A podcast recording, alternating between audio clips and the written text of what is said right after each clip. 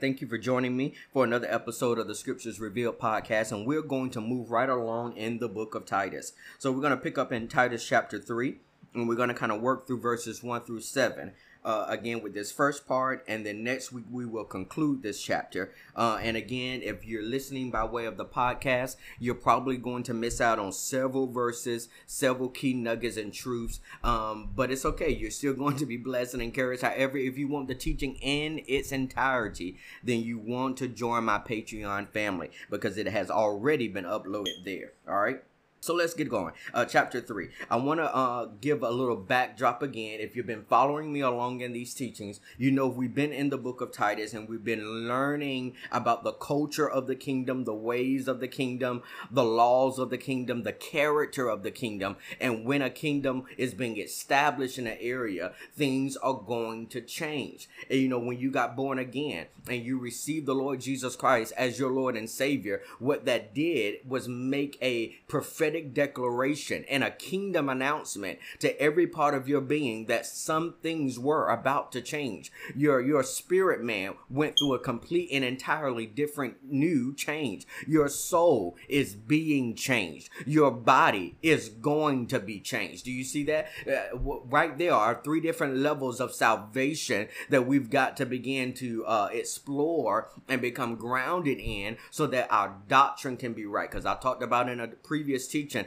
that if your doctrine is wrong, then your life is going to be wrong. So it, it's important and imperative that we understand that because what I just gave you were the three levels of salvation. So that when you read in the scriptures where it says that we have been saved and we are being saved and that we are going to be saved, that, that scripture is in your Bible. But in order to understand that, you've got to understand the totality of the human makeup. That what God is saying is that your spirit man has been saved. Your soul is being saved and your body is going to be saved. So there are three levels to this. And so what we've been learning in the book of Titus is that a lot of people look at it as about uh, church instructions or building a church, but what we're really building and establishing is the manifestation and the demonstration of the kingdom of God. So in light of that, and again, all of the backdrop of that, you can pick up from the other teachings but I want to move ahead in this so uh, uh, we can un- begin to unlock these things and find and look at these truths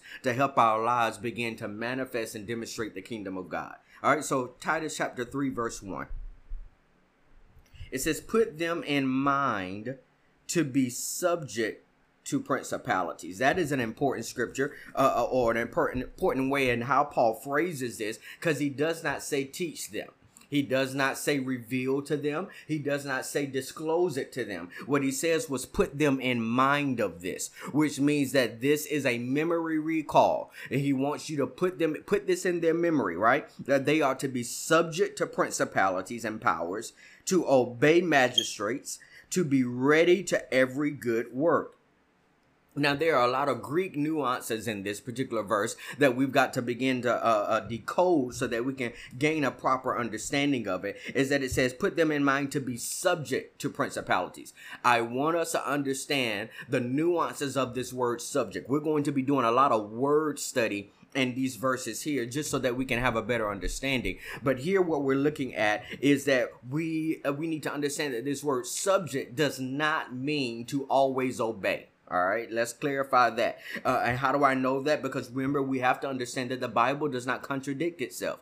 Over in the book of Acts, we have a time where the apostles uh, they they were at odds with the government and the laws of the land right? And and what they had decided to do is that it is more important for us to obey god than man. However it, it, we have to understand that that works together with the scripture in romans. It works together with the scripture in titus that says that we are to be subject to authorities and that all authority comes from god. A whole nother teaching there. Uh, but all authority comes from god and we are to be subject to it. Now, subject does not mean always obey because sometimes you will be required to obey God against what the laws of the land are. Meaning, if the law of the land was that you could not pray to Jesus, God would expect you to pray in the name of Jesus, whether it was in compliance with the law of the land or not. If the law of the land was that you could not worship Yahweh, God would require you to worship Him, whether it complied with the law of the land or not. But what He wanted us to understand in this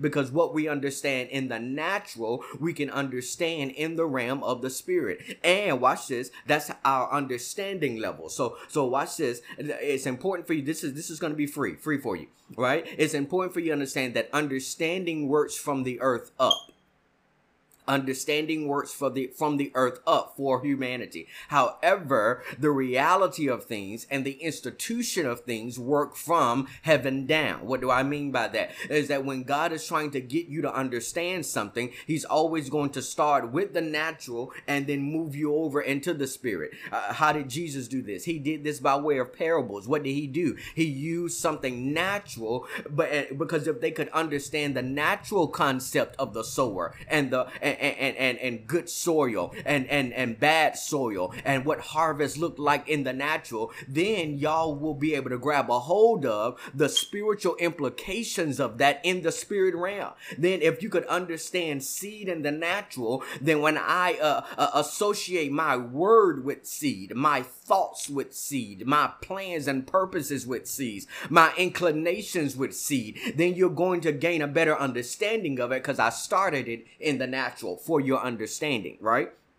So the same thing for, for spiritual things. However, in order for anything to be in the natural, it had to be originated and instituted in the realm of the spirit. How do I know that? Going back to the book of Genesis, God did not say, let me create light. He said, let there become light or let light be manifested, which meant that light did not come into existence in our world. However, light manifested in our world. It came from another world. Everything everything in our world originated in God's. Crime did not start in our world, it originated in God's. War did not start in our world, it originated in God's. Uh, uh, uh, uh, resources did not originate in our world, it originated in God. So, watch this. All of it has an origination in God's world. However, in order for us to understand it, because we are beneath the sovereignty of God, we understand it from the earth up. So, the same thing in this context for Titus 3 3 and 1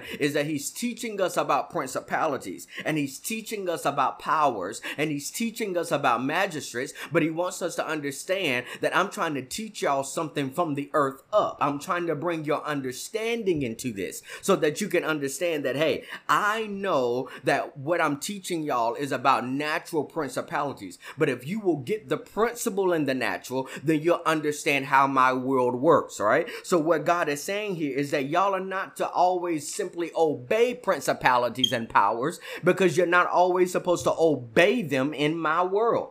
that was the whole rebellion uh, with Lucifer's rebellion was that uh, uh, uh, the the other angels and the other citizens of God's world that followed Lucifer obeyed him. Right? They didn't. They they didn't just maintain their position of being subjects. They they moved out of that and into obedience. However, my obedience only belongs to the Lord and whom God instructs me to obey because it's still connected to him. But but this word subject is not obey. This word subject has to do with ranking. He wanted uh, Christians to understand ranking. You need to under, he said, put them in mind to be subject. In other words, remind them that they have a lower ranking than principalities. They have a lower ranking than powers. Watch this. And then they are to obey magistrates. Notice here that the word subject and obey are not the same word. It's why they, they were both used in this verse. So what God was using Paul to initially communicate is that my believers need to understand rank. My church needs to understand rank. And it's not about always obeying them, it's always about honoring and respecting them. That even if I have to disobey you to obey God, I'm not going to disrespect you or I'm not going to dishonor the seat and the office you occupy. All right. So he's saying, I want you to be mindful of the ranking of authority in the earth realm. So watch this. Because if you can understand rank in the natural, then you can understand rank in the supernatural supernatural. You can understand rank in my world, and you will learn, even though they are rankings. Watch this, because rankings have to do with influence. They have to do with authority. They have to do with responsibilities. They have to do with higher clearance levels, right? And in order to understand that, you God says, I want you to understand there are sometimes that the angels are doing things that you will not agree with. There are sometimes the angels are doing things and they are moving not in agreement with me because sometimes the angel are not coming from God's uh, court. Sometimes the angel is a fallen angel. Sometimes it's demonic activity. And when it's been motivated by a demon, then you are re- honoring and respecting the rank. However, you're not going to, to obey them in opposition to God, right? So that's what he's trying to teach. And that's how the two work together. He's saying, hey, for example, respect the president honor the president, right? Honor these roles and authority. However, we don't have to to to uh, uh, uh, passively sit by and let them do things that are corrupt. And so that's what Paul is trying to put in light here is that as Christians, we are building an embassy of the kingdom of God on this island called Crete. And on this island, they're disrespectful, they're dishonorable, they're liars, they're gluttonous, they act like wild animals, they don't uh, uh, always respect each other. Paul said, But when the kingdom of God arrives, y'all are going to have to learn how to respect authority. It does not mean comply always. It means there needs to be a level of honor and respect there. All right. That's that's verse one. That's for authority. Verse two.